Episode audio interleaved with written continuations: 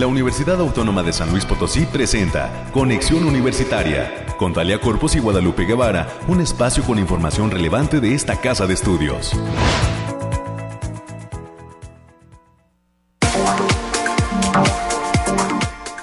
Muy buenos días a todas las personas que permanecen aquí en las frecuencias de Radio Universidad desde muy temprano. Gracias por estar aquí en el 88.5 FM, 1190 AM con sintonía en la ciudad capital y el 91.9 FM que abarca a Matehuala y diversos municipios del altiplano potosino. Soy Talia Corpus, a nombre de todo el equipo de Conexión Universitaria le doy a usted la bienvenida y le pido que se quede con nosotros hasta las 10 de la mañana. Hoy es jueves 7 de octubre de 2021, y vaya que hizo frío, ¿verdad? La mañana de hoy todavía, si no ha salido de casa, lo recomendable es llevar pues algún suéter, una chamarra ligera para poder enfrentar estas condiciones meteorológicas y además no enfermar, porque eso es lo que sucede después, ¿verdad? Con los cambios bruscos de temperatura, del hogar o del auto calientito al frío de la calle, bueno, pues hay que evitarlos. Definitivamente ya se siente ese otoño en todo su esplendor, se miran las calles con hojas caídas, con hojas color café, ¿verdad? Que van cediendo al paso del tiempo y así se cumple un ciclo más de nuestras estaciones. Son las 9 de la mañana ya con 3 minutos y le platico un que tenemos preparado para esta emisión. En la primera entrevista le estaremos dando a conocer detalles del diplomado en finanzas que es organizado por el Centro de Desarrollo Empresarial de la Facultad de Contaduría y Administración. Por este motivo nos acompañarán a través de la línea telefónica la maestra Tita Verónica Castillo Vega, quien es coordinadora de este diplomado, y el contador público Gabriel Rodríguez Magdaleno, coordinador del Centro de Desarrollo Empresarial. Tendremos pues toda la información por si usted está interesado en tomar este diplomado. Tome nota de los requisitos y sobre todo las fechas para poder participar de esta actividad académica impulsada desde la Facultad de Contaduría y Administración y con sede aquí en la ciudad capital. La siguiente entrevista será para abordar uno pues de los temas en los que a nivel nacional e internacional se hace énfasis a lo largo del mes de octubre, el cáncer de mama, para lo cual estará con nosotros la doctora Maribel Cruz Ortiz, investigadora de la Facultad de Enfermería y Nutrición, con amplio conocimiento en el tema, y justo nos viene a ofrecer información precisa de cuándo hacer estudios para poder detectar a tiempo esta enfermedad. Un tema que será sin duda pues del interés de nuestra audiencia. Y en el último bloque de entrevistas, el día de hoy tenemos a otro invitado que está ya puesto para participar en el cuarto Festival de Cine UASLP. Le recuerdo que arranca ya el día de mañana, viernes, con este evento inaugural que se efectuará en el patio del edificio central de nuestra institución. Por lo pronto estaremos conversando con el realizador Miguel Ángel Díaz Ramírez. Él dirigió el cortometraje Grito del Barrio, así se titula su trabajo, que estará participando en la muestra de cortometrajes potosinos de nuestro cuarto Festival de Cine. Así, poco a poco y a lo largo de los siguientes días, bueno, ya casi se acaba la semana, ¿verdad? Pero a lo largo también de la siguiente semana estaremos presentándole a usted conversaciones alrededor de este importantísimo evento que se ha colocado ya en el gusto del auditorio, como es el cuarto Festival de Cine UASLP. Quédese con nosotros porque, como es costumbre, tendremos el reporte del clima, las noticias de lo que pasa en el mundo sobre esta pandemia que pues no termina, ¿verdad? Las noticias de COVID-19 con Noemí Vázquez, las noticias universitarias con la licenciada América Reyes y también nuestros temas nacionales y una pequeña dosis de ciencia al concluir con nuestro programa. Vámonos de lleno con la primera sección que ya está preparada para usted.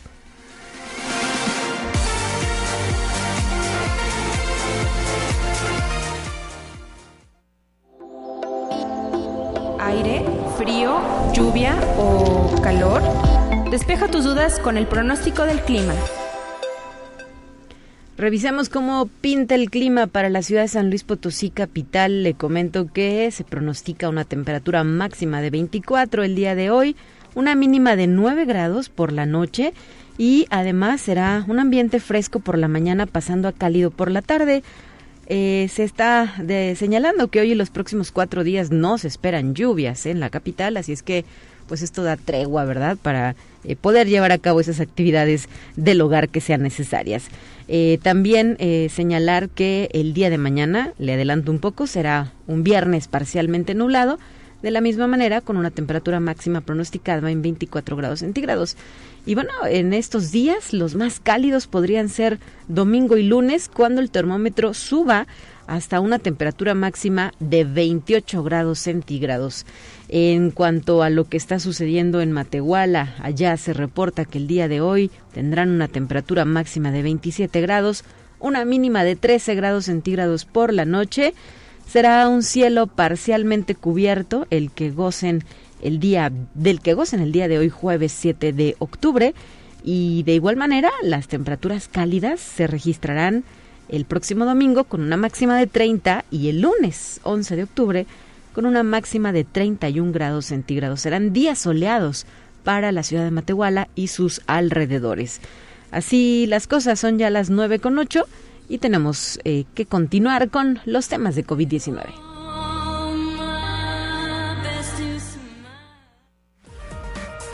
Noemí Vázquez Saldaña con lo más relevante del reporte COVID-19.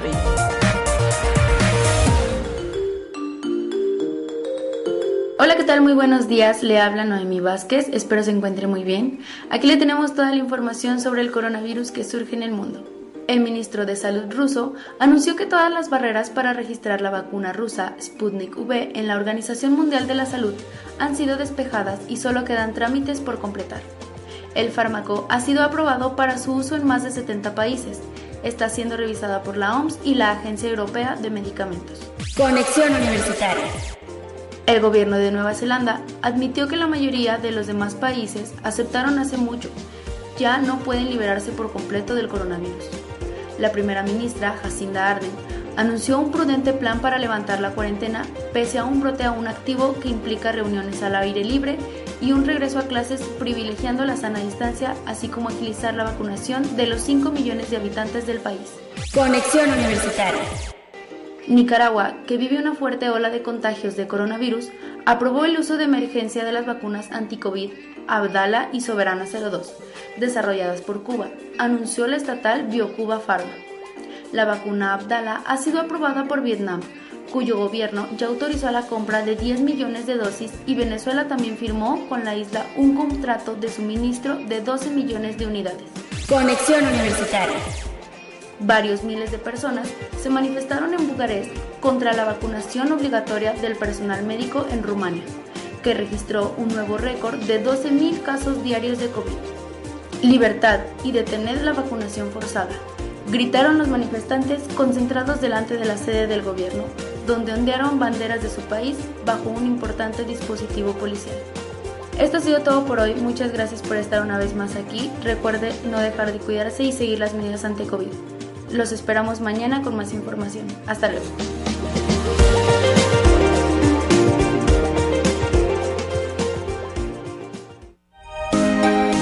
Escuche un resumen de Noticias Universitarias.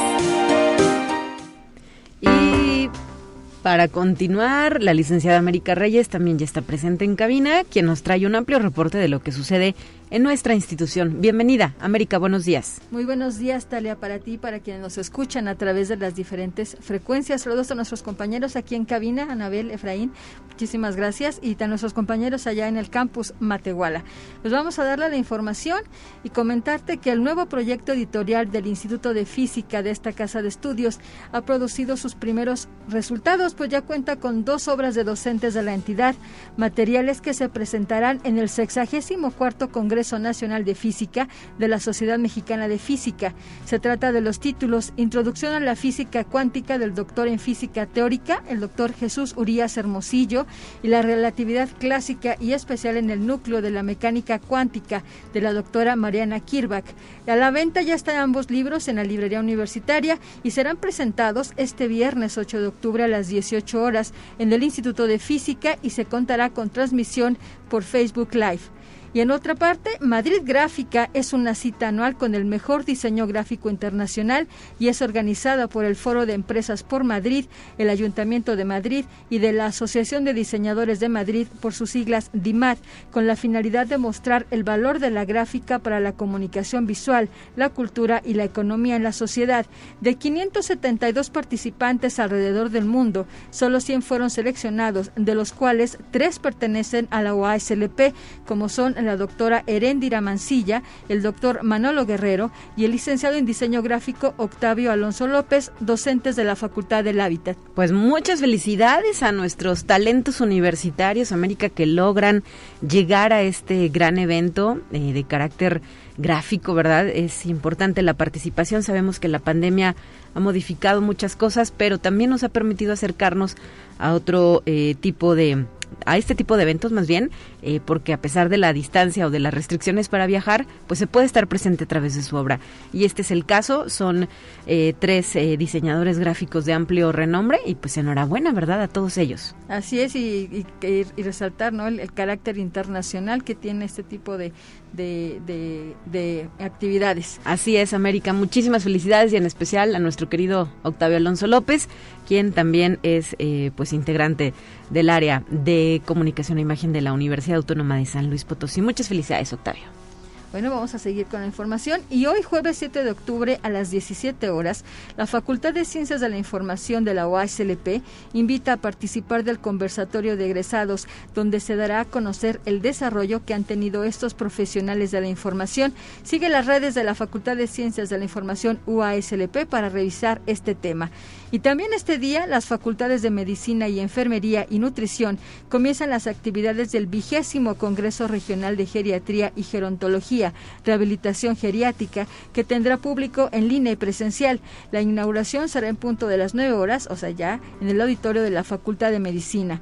Y también recordarles que ya solo faltan 2 días para que puedan participar con la Facultad de Ciencias de la Comunicación, así como la Consejería y Sociedad de Alumnos de esta entidad, en el concurso universitario de fotografía 2021, Juventudes Contemporáneas, Rituales, Máscaras e Identidades. La convocatoria estará abierta hasta este viernes 8 de octubre de 2021. Todas las bases están disponibles en las redes de la Consejería de Alumnos de la Facultad de Ciencias de la Comunicación. Y también la Facultad de Enfermería y Nutrición llevará a cabo una sesión denominada Apuntes sobre la despenalización de la IVE en México, a cargo de la licenciada Olivia Salazar Flores. La cita es este jueves 28 de octubre de 2021 a partir de las 19 horas. Sigue la transmisión por Facebook Live en UASLP de la Facultad de Enfermería y Nutrición. Y también la universidad, a través de la Facultad de Ciencias Sociales y Humanidades, participa en la 4ª Semana Nacional de las Ciencias Sociales, organizada por el Consejo Mexicano de Ciencias Sociales, COMEXO, hasta este 8 de octubre. Así lo detalló la doctora Elizabeth Mares, quien es investigadora de la Facultad de Ciencias Sociales y Humanidades. El evento se desarrolla de manera virtual por las plataformas de Zoom, YouTube y Facebook Ciencias Sociales y Humanidades, UASLP. Y ya para concluir, comentarles que la Defensoría de Derechos Universitarios UASLP, en colaboración con la Coordinación Académica en Arte, en el marco del 25N, Día Internacional para la Eliminación de la Violencia contra las Mujeres, abre la convocatoria para el primer concurso universitario de artes visuales. Esto es para toda la comunidad universitaria y el cierre de esta convocatoria será el próximo 15 de octubre. Pueden consultar las bases en http://www.uaslp.mx/quart/páginas/concursoartes.aspx. Hasta aquí la información, Talia. Gracias por este reporte, América. Muy buen día y nos escuchamos mañana. Bueno, en mi caso hasta el próximo lunes. Mañana le corresponderá a Guadalupe Guevara estar al frente de la conducción de este espacio de noticias. Y por cierto, también tenemos una invitación más. Esta la hace llegar a la maestría en Gobierno y Políticas Públicas a través de su programa de estudios abiertos, que está invitando al curso titulado Evaluación del Desarrollo e Impacto de una Epidemia. Estará a cargo del doctor Andreu Comas García de la Facultad de Medicina y se estará llevando a cabo desde el 25 y hasta el 29 de octubre. Tiene un costo de solo $300, está abierto al público y pueden solicitar mayores informes a su inscripción al correo electrónico lisette.herrera@uaslp.mx. Tenemos pues esta información y la ponemos sobre la mesa para el público que pudiera estar interesado en pues llevar a cabo estos estudios. Y también le aprovecho para comentar que el día de hoy a las 11 de la mañana, como parte de nuestro programa especial Conoce Nuestros Posgrados UASLP, estaremos conversando con el doctor Juan Mario Solís Delgadillo, coordinador de esta maestría en Gobierno y Políticas Públicas que se ofrece desde 3 facultades de la universidad. Y le invito a que me acompañe a través del Facebook Live de Conexión UASLP. Ahí tendremos la transmisión por si alguien está interesado en estudiar este posgrado, esta maestría en Gobierno y Políticas Públicas, pues tenga claridad respecto a lo que abarca pues la planta docente, las acreditaciones, la creación del mismo, el objetivo que persigue y los perfiles que pueden llevar a cabo el estudio de este otro grado al interior de nuestra casa universitaria. Son ya las 9 de la mañana con 17 minutos y vamos con más. Te presentamos la entrevista del día. Esta mañana para mí es un gusto poder darle la bienvenida a nuestros primeros invitados que ya nos acompañan en la línea telefónica. Se trata de la maestra Tita Verónica Castillo Vega, coordinadora del Diplomado en Finanzas, que es el tema que estaremos abordando en estos minutos, así como el contador Gabriel Rodríguez Magdaleno, coordinador del Centro de Desarrollo Empresarial de la Facultad de Contaduría y Administración, que es la entidad que organiza el Diplomado. ¿Con quién platicamos primero? Buenos días.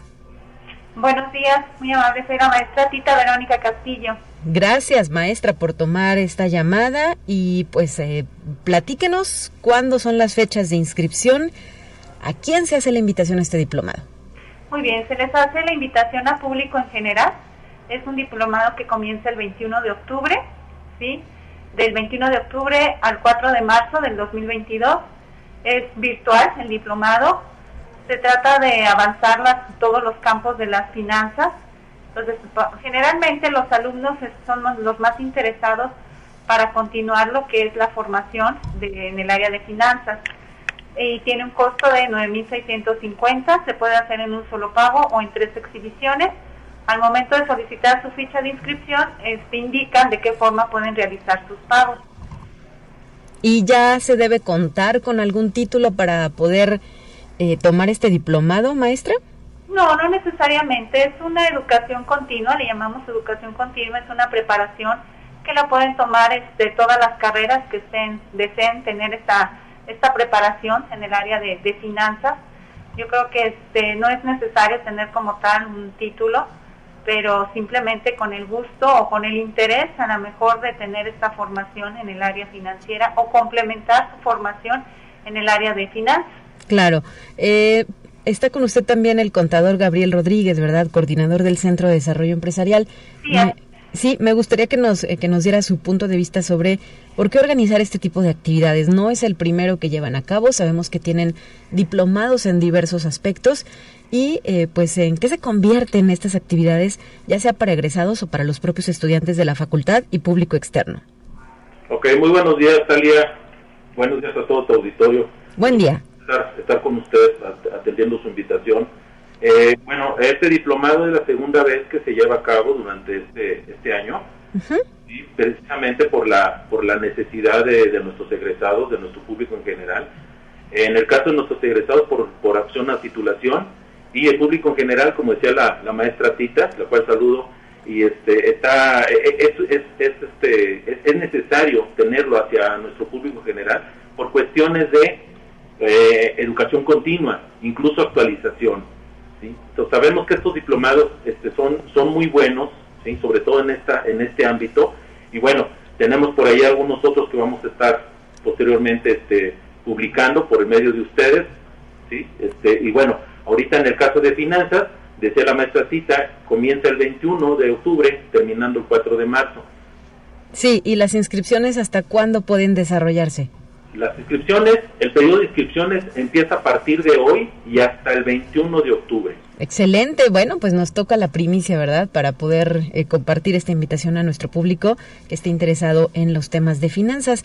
En este sentido, contador, me gustaría preguntarle, ¿se recomienda tanto para los sectores públicos como privado? ¿A quién le puede interesar o quiénes podrían decir, necesito saber sobre finanzas?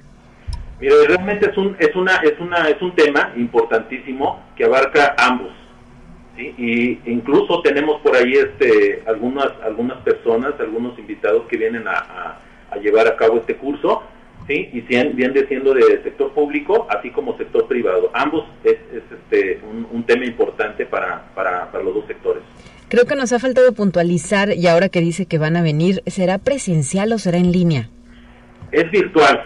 Totalmente virtual, precisamente para apoyar la comunicación con los participantes, sí, porque muchos de ellos vienen de zona industrial, de otras empresas, uh-huh, y el traslado para llegar a tiempo a las instalaciones les puede afectar un poco, entonces se está decidiendo llevarlo a cabo de manera virtual. Perfecto, y esto además implicaría que si nos están escuchando y lo hacen a través de la señal, por ejemplo, de Matehuala o de municipios del Altiplano, pues también tengan esa facilidad de solo contar con una conexión efectiva de internet, computadora y tomar las clases. Exactamente. Si me permites, Talia, ¿te podría dar los horarios en los que vamos a llevar a cabo nuestro diplomado? Sí, claro, adelante. Mira, van a ser los jueves de 18 horas a 21 y viernes, igual, mismo horario, 18 a 21 horas, sábados de 9 a 1 de la tarde. Perfecto. Maestra Tita Verónica Castillo, ¿quiénes integran la planta docente? ¿Cuántos temas o cómo se estructura este diplomado? Sí, claro. La integran varios maestros de aquí de la Facultad de Contaduría. Por mencionar algunos, el maestro Rafael García, el maestro Juan Carlos Pérez, el maestro Benito Martínez, maestros de aquí de la Facultad de Contaduría, y algunos instructores invitados externos, como son el contador Jaime Yáñez, el doctor Milton Martínez Melgarejo, el ingeniero Carlos Silos, todos ellos con experiencia muy amplia en la aplicación de los diferentes campos de las finanzas, ¿sí? Su servidora también imparte un módulo de proyectos de inversión. Entonces, como ven, pues tienen mucha experiencia todas las personas que están participando, todos los docentes, los instructores, son profesionales con una amplia experiencia en todos los ámbitos. Tenemos también al doctor José Mejía Lira en el módulo de finanzas públicas. Sí. Realmente todos sí cuentan con una experiencia muy amplia para poder impartir sus módulos, para impartir las clases y pues enseñar de una manera muy dinámica, sobre todo, y muy actualizada en cada uno de los respectivos módulos. Está compuesta por los diferentes campos de las finanzas. Abarcamos desde las finanzas personales, las finanzas públicas, las finanzas corporativas, las finanzas bursátiles. Si alguien está interesado inclusive en lanzar un proyecto o tiene un proyecto en mente, aquí pues lo podemos también asesorar en esa parte, qué fuentes de financiamiento puede recurrir, cómo evaluar un proyecto de inversión, cómo poder tomar la decisión ya de llevar a cabo e implementar un proyecto de inversión. Y también se le asesoraría o se le impartiría la clase en función de la administración ya del proyecto ya puesto en marcha. Entonces, como ven, está muy completo todos los ámbitos del área de finanzas, tratamos de abarcar todos los campos de las finanzas para que sea muy completo todo este diplomado en finanzas. Claro, pues ahí está la opción que ustedes están presentando, hay un cupo máximo para poder contar con su grupo que se formará. Si me permite, Talia, sí tenemos por ahí un cupo máximo, de acuerdo a lo que es la logística y tecnología que tenemos en la facultad para poder impartir este diplomado en línea. Sí. Tenemos por ahí un cupo máximo de cerca de 35 participantes. ¿Sí? Muy bien, pues hay que reiterar que no lo dejen para el final, ¿verdad? Y que hoy que justamente se abre este periodo de inscripciones, pues las personas interesadas vayan juntando el material que se requiera para llevar a cabo este proceso. ¿Qué solicitan ustedes a grandes rasgos, contador, para poder pues tomar este diplomado?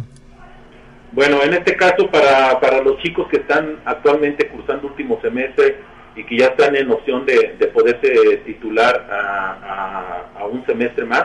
Se les pide que, bueno, estén en tiempo y forma con sus materias y que tengan, si es opción la titulación, lo pueden tomar.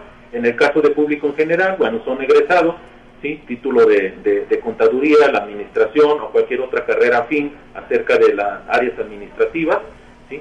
Incluso por ahí de repente nos visitan participantes a nivel ingeniería, que se les imparte también este diplomado. Excelente, esa correlación suena extraña, pero al final yo creo que todas las profesiones son pasadas por el tema financiero, ¿no? Así es, de alguna forma u otra tienen que ver algo de finanzas finalmente dentro de sus áreas.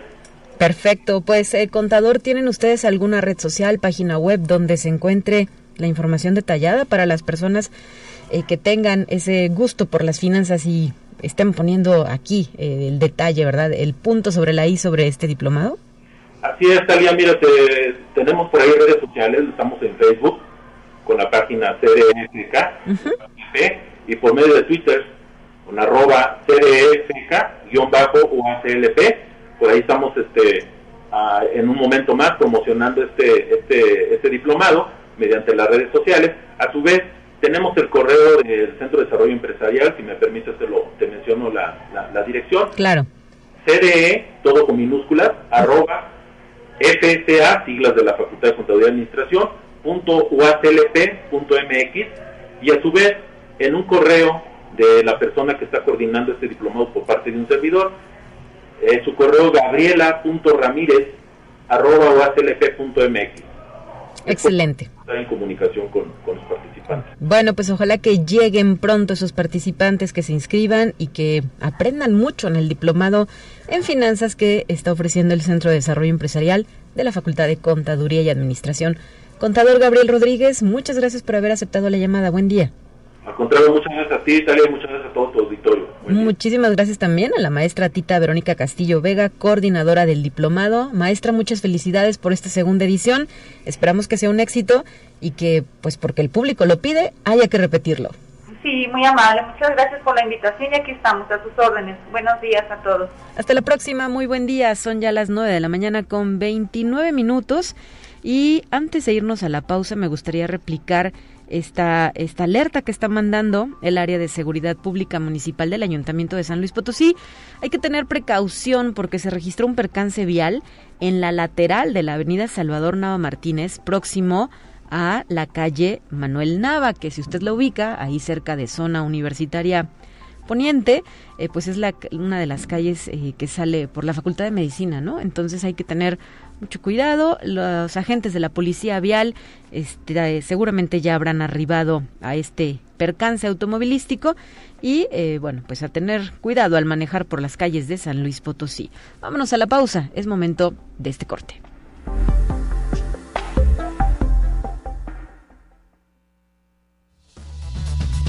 Vamos a una breve pausa. Acompáñanos.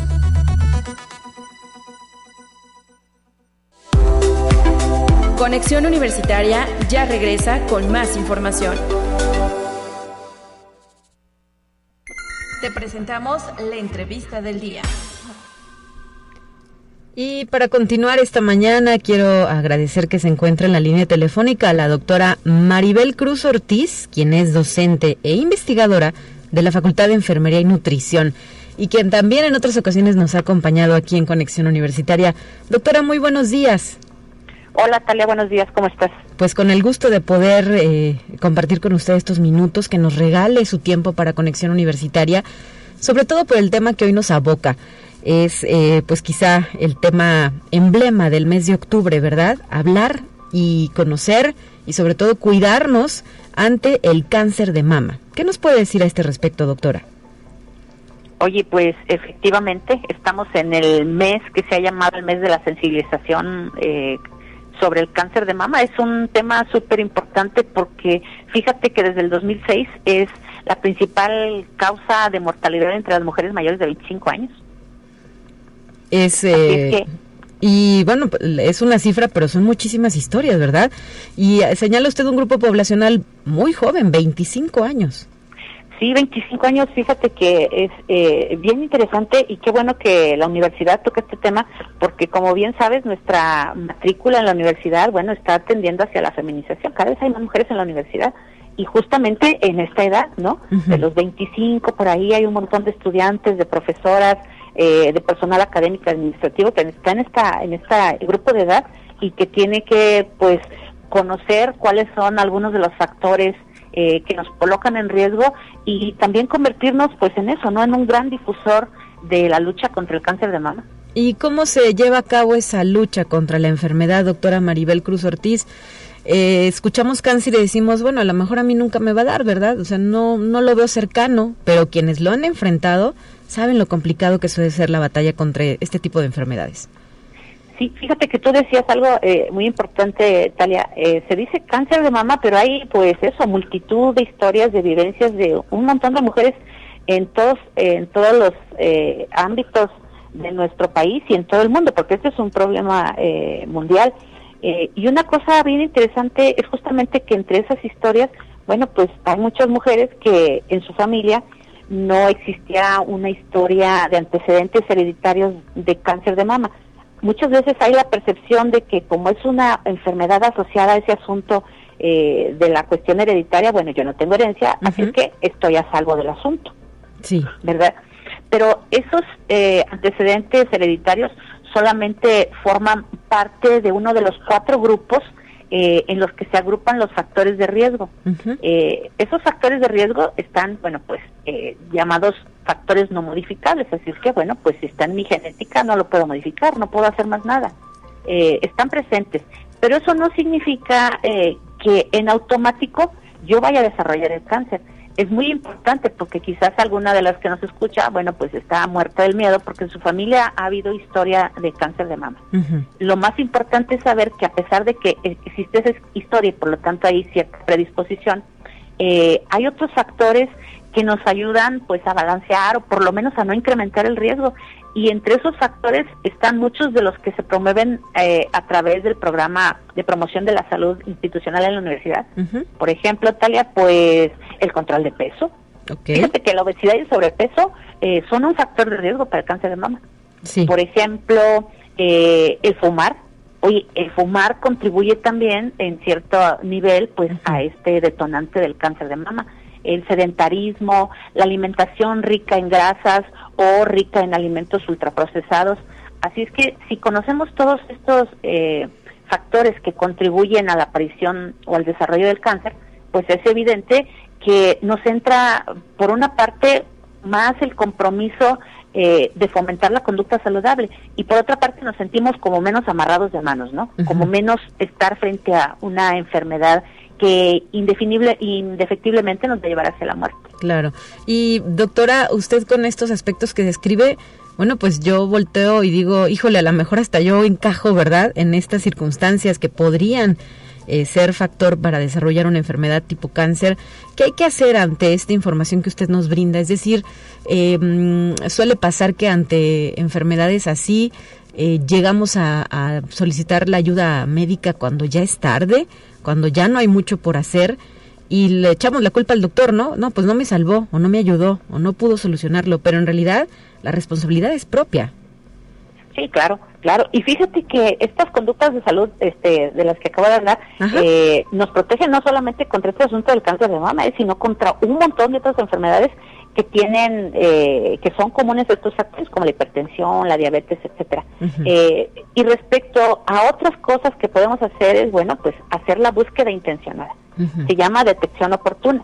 Así es que, pues, aquí estamos hablando de la autoexploración mamaria, que es muy recomendable a partir de los 20 años. Si se puede antes, fíjate que incluso ya si revisas los libros de texto, si la gente que nos está escuchando tiene niños en la primaria, uh-huh, en el libro de 5º y 6º se habla de cáncer de mama.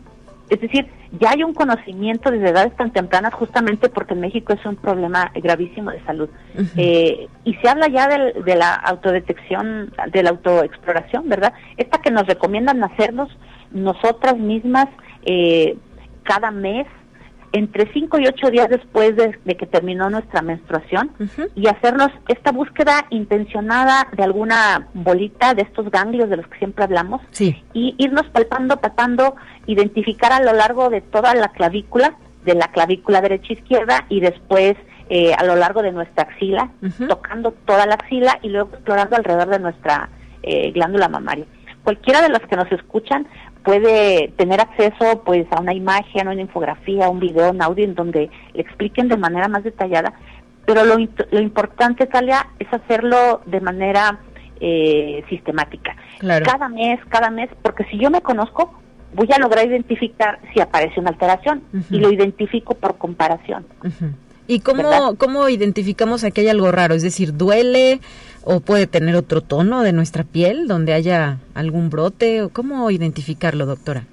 Sí, hablamos de estas manifestaciones comunes que son las que estamos buscando y que en la autoexploración mamaria se dividen en dos grandes momentos.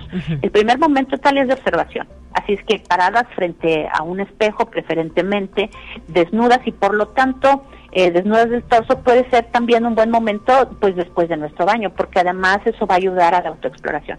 Pero en el primer momento, que es el de la observación, se busca un cambio en el tono de la piel, en la consistencia. Ahí es donde hablamos de la piel de naranja, que es como la piel un poquito más gruesa, como los poros más definidos. También en la palpación podemos detectar la presencia de un bulto que, mira, la gente se imagina como si yo tocara, a ver qué será, bueno, pues no sé, una guayaba. Pero no es tan fácil como eso. Estamos hablando de detectar algo tan chiquito, Talia, como un arroz. Okay. Incluso más pequeño. Por eso es tan importante que lo hagamos cada mes, porque lo vamos a localizar, como digo, por comparación. Claro.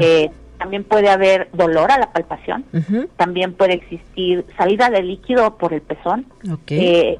Y todas estas dos fases, que son la observación y después la detección, son las señales que nos van a advertir de que algo está ocurriendo.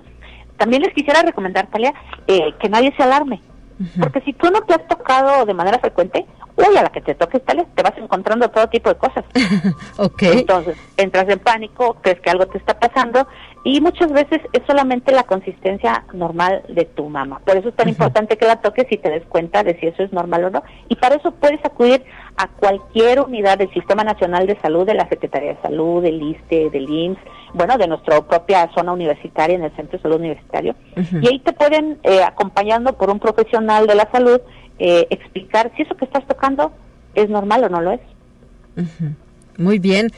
Doctora, además de ello, y dependiendo también del grupo poblacional, se recomiendan otro tipo de pruebas, ¿verdad?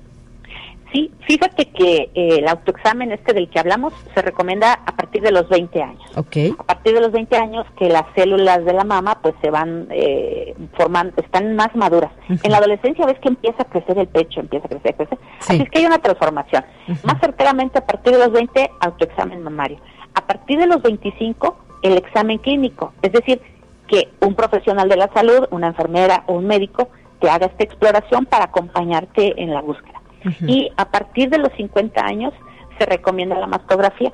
La mastografía porque el seno pues va perdiendo masa muscular, es más difícil de identificar, y además, por otra razón, es justamente en esa edad donde progresivamente va creciendo el riesgo de la aparición del cáncer mamario. Ok, a partir de los 50 años. Así es. Aunado a los factores que ya nos mencionaba al principio. Efectivamente. Por eso los centros de salud lo hacemos de manera diferenciada. Para todas las mujeres, seguro están haciendo ya sus cuentas tal y dicen, a ver, pues yo en mi familia ha habido herencia, bueno, además tengo obesidad, sobrepeso, fumo, no, pues mal. Además he consumido estrógenos o cualquier tipo, más bien no cualquier tipo, sino métodos anticonceptivos que tengan cantidades elevadas de estrógenos por tiempo prolongado. Si yo voy sumando estos factores de riesgo, Talia, estoy segura que muchas de las mujeres que nos escuchan se van preocupando de manera diferenciada. Si además ahora dices, bueno, pues por ejemplo yo, que he llegado ya al 5º piso, he cumplido los 50, en automático yo digo, yo necesito continuar con mi autoexploración. Necesito por lo menos cada año que un profesional me auxilie con la exploración clínica. Y necesito pues la mastografía ahora cada 2 años a partir de los 50 años. Y lo más importante, doctora, también es perder ese miedo, ¿verdad?, que pudiéramos tener a prevenir la aparición de enfermedades. Sabemos que pues no siempre es imposible, al final son enfermedades que se pueden presentar, pero lo ideal es abonarle desde ahorita para no enfrentar pues una adultez o una vejez con este tipo de factores que pues nos restan la calidad de vida. Sí, fíjate que la Organización Mundial de la Salud señala que en los países de altos ingresos se ha disminuido en los últimos años una cantidad importante de mortalidad, más del 60% de disminución han tenido. Uh-huh. En cambio, en los países de ingresos bajos y medios ha disminuido bien poquito. Eso está relacionado con la falta de detección oportuna. Efectivamente, nos da miedo, dice que, y si voy a que me revisen y me dicen que sí, uh-huh, yo mejor no voy. Así es que partimos un poco de ojos que no ven, corazón que no siente. Pero en este caso, ojos que no ven, diagnóstico que no llega y probabilidad de mortalidad incrementándose entre 2-1. Así es que frente a ese temor, yo le recomendaría a todas las mujeres que nos escuchan, que seguramente son un montón, si son más chavas, la autodetección es muy importante. Si han superado los 25, vayan con un profesional de la salud. La Facultad de Enfermería está a su disposición, así como pues todas las unidades de salud, la Facultad de Medicina, que también tiene una estrategia importante, también lo está. Y si han superado los 50, es verdad, Talia, tenemos más riesgo, uh-huh, pero nosotros nos podemos quitar pequeñas partes del riesgo, pues si fumamos, dejando de fumar, bajando de peso, manteniendo la raya, consumiendo alimentos que no sean ultraprocesados. Manteniendo una dinámica saludable podemos ayudar mucho, y haciendo la búsqueda intencionada puede ocurrir. Ahora, si alguien lo han diagnosticado ya, uh-huh, que tenga en consideración que no todos los cánceres de mama son malignos. Puede ser un cáncer pues tratable rápidamente a través de cirugía o de tratamiento quimioterapéutico. Hay oportunidades, en primera pensar que puede ser benigno, en segunda que si es maligno también hay muchas alternativas, y que cuanto más rápidamente lleguen a la atención tienen más probabilidades de sobrevivir, y que aún aquellas que han sido diagnosticadas y tratadas con cáncer de mama, si mejoran sus estilos de vida, Talia, es decir, si a mí ya me quitaron un seno, uh-huh, yo modifico mi alimentación, hago actividad física, dejo de fumar, es decir, mi estilo de vida se torna saludable, aun cuando yo viva como superviviente de cáncer de mama, voy a tener una mejor calidad de vida. Muy bien, pues doctora Maribel Cruz, se nos ha terminado el tiempo, le quiero agradecer que nos haya traído este tema a la mesa de Conexión Universitaria. Es importante hacer énfasis en el cuidado de nuestra salud, también desde el ámbito preventivo, y pues acudir a las instancias médicas que sean necesarias si tenemos alguna complicación. Gracias y pues un saludo muy fuerte, un abrazo muy fuerte a la distancia. Gracias a ti. Hasta luego. Hasta la próxima. Ahí está la charla con la doctora Maribel Cruz Ortiz. Nada más para apuntar, ella obtuvo el Premio Mérito de Investigación 2017 que le otorgó la Federación Mexicana de Asociaciones de Facultades y Escuelas de Enfermería. Así es que pues es un orgullo universitario la doctora Maribel Cruz Ortiz. Son las 9:45, tiempo de dar paso a nuestra siguiente sección.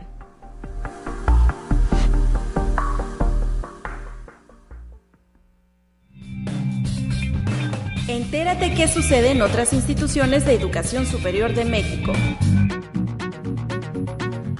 Las universidades tecnológicas celebraron 30 años de existencia, durante los cuales han demostrado el poder que representa la educación y las formaciones profesionales técnicas, impulsando el desarrollo regional y la prosperidad de cientos de familias. Así lo dijo Raúl Martínez Hernández, presidente de la Asociación Nacional de Universidades Tecnológicas, durante la ceremonia realizada en la sede del Colegio Nacional. Destacó los logros alcanzados en este lapso, como el que las universidades se han instalado en zonas con bajos niveles de desarrollo. Conexión Universitaria. Las universidades no tendrán aumento real de presupuesto, así lo detalló el doctor en políticas públicas Carlos Iván Moreno Arellano, especialista en gobernanza en universidades y sistemas de educación superior, políticas públicas comparadas y cambio organizacional de la Universidad de Guadalajara, que apenas crecerá el 1%, y el del resto de las universidades estatales crecerá 0.05%, de acuerdo con el proyecto de presupuesto de egresos de la Federación 2022. Conexión Universitaria. El 75% de 573 maestros encuestados en México considera que su profesión fue revalorada tras la pandemia del COVID-19 y ese porcentaje mantuvo su motivación por la docencia pese al confinamiento, así lo detalla la encuesta de Blink Learning México. No obstante, 42% de ellos consideró que un mayor sueldo sería un factor para mejorar su motivación laboral. Conexión Universitaria. México es el único país de la Organización para la Cooperación y el Desarrollo Económicos, la OCDE, donde se espera que los jóvenes de entre 15 y 29 años pasen más tiempo trabajando que estudiando, y los recientes datos del INEGI lo demuestran, pues se elevó el trabajo de jóvenes de 15 a doble dígito, según datos de ese instituto. Para el ciclo escolar 2020-2021 se inscribieron 32.9 millones, es decir, el 60.6% de la población de 3 a 29 años.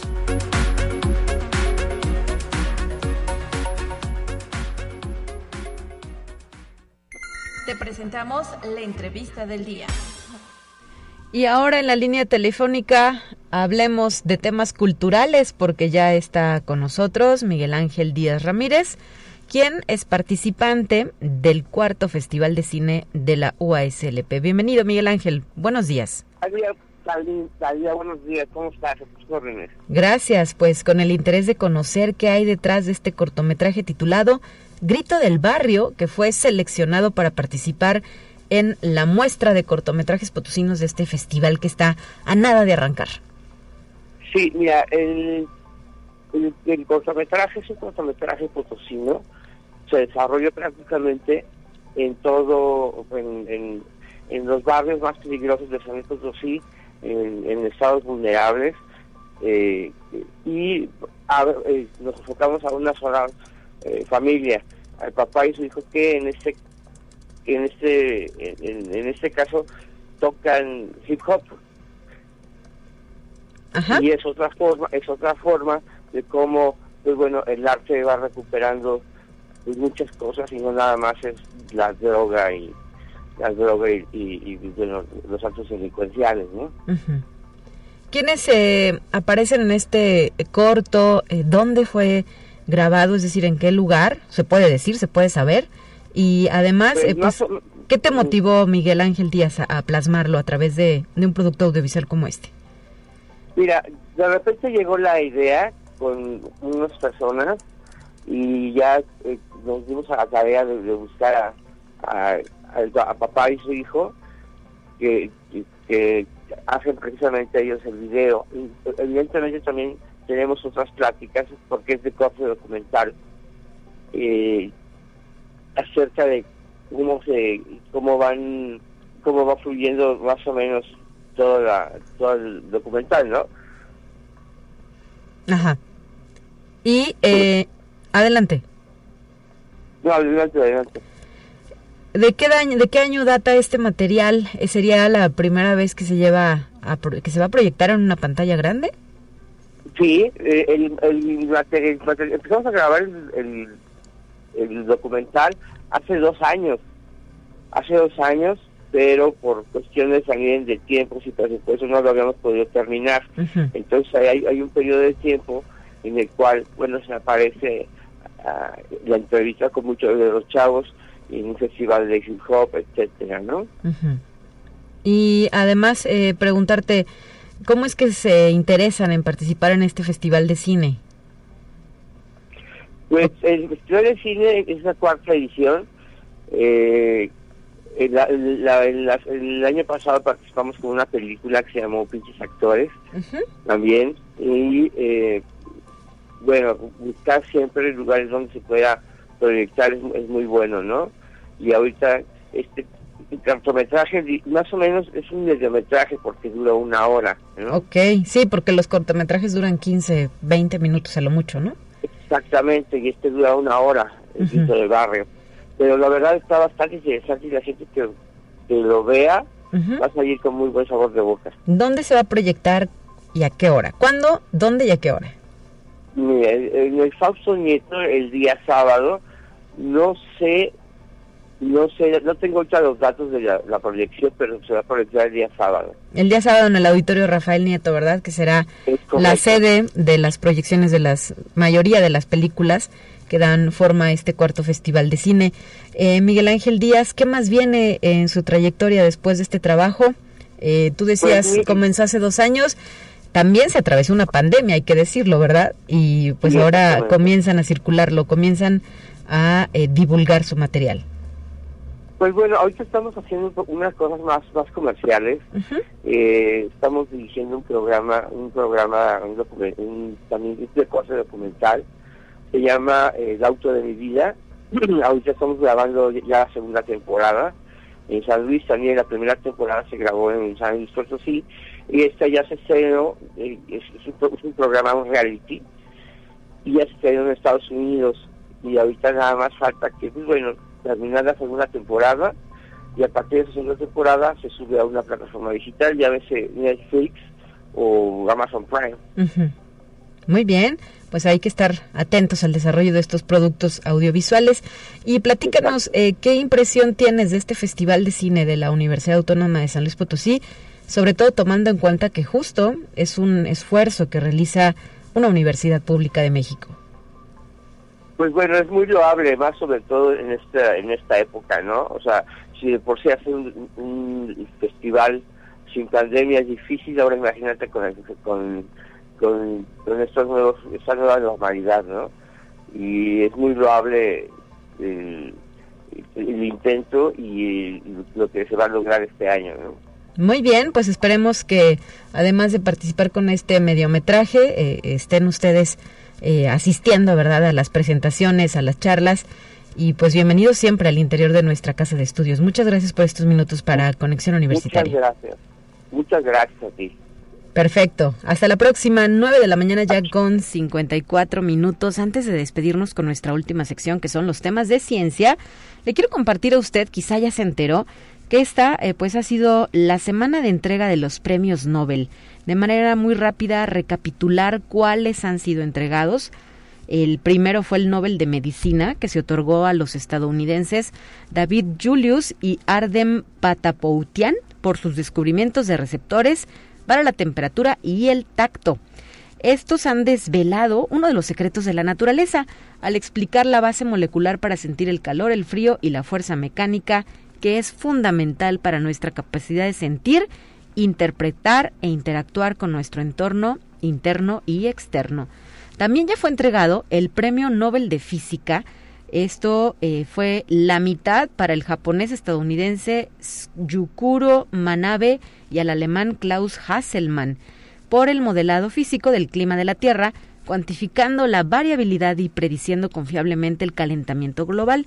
Y la otra mitad del premio Nobel se va a otorgar al teórico italiano Giorgio Parisi. Además, se anunció ya al ganador del Nobel de Química. El día de ayer, miércoles, fue otorgado a los científicos David W. C. Macmillan y a Benjamin List, reconocidos por el desarrollo de una herramienta para la construcción de moléculas, la organocatálisis, así lo anunció la Academia Sueca de Ciencias en Estocolmo.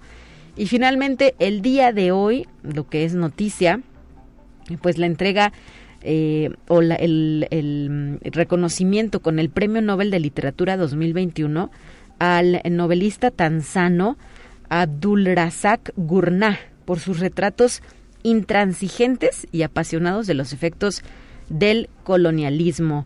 Gurnah nació en 1948 en Tanzania, pero se trasladó a Inglaterra a una edad temprana y ha escrito 10 novelas, muchas de las cuales se centran en la experiencia de los refugiados. Y pues el que sigue esperando su premio Nobel, Murakami, ¿verdad?, que ahora otra vez aparece en los memes de las redes sociales.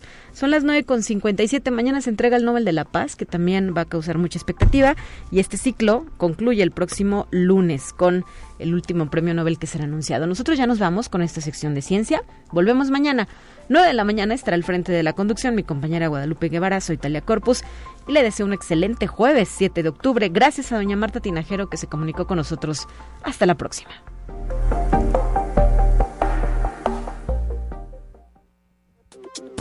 Así avanza la ciencia en el mundo. Descubre investigaciones y hallazgos que hoy son noticia.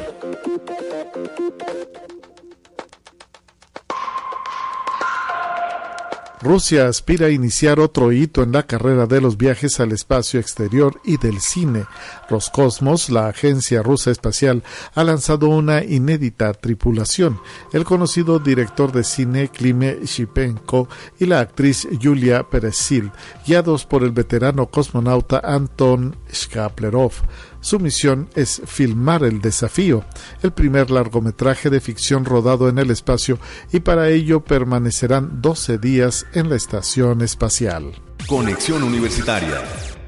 Las enfermedades cardiovasculares constituyen la primera causa de muerte en México, según datos del INEGI, y provocaron más de 218.885 decesos durante el 2020, de los cuales el 76.3% se debió a enfermedades isquémicas del corazón, es decir, reducción del flujo sanguíneo al corazón por bloqueo parcial o total de las arterias, seguidas por las enfermedades hipertensivas, con el 15.6%, y el resto se debieron a otras enfermedades del corazón. Conexión Universitaria.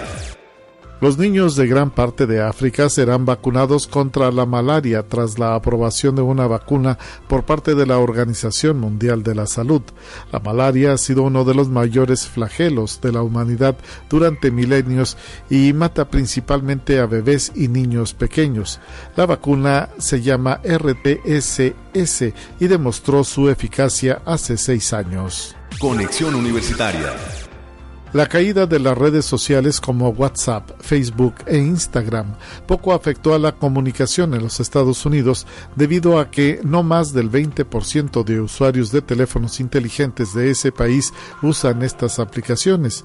En Norteamérica, la gente prefiere el SMS debido a que está incluido como un servicio ilimitado dentro de los planes mensuales telefónicos.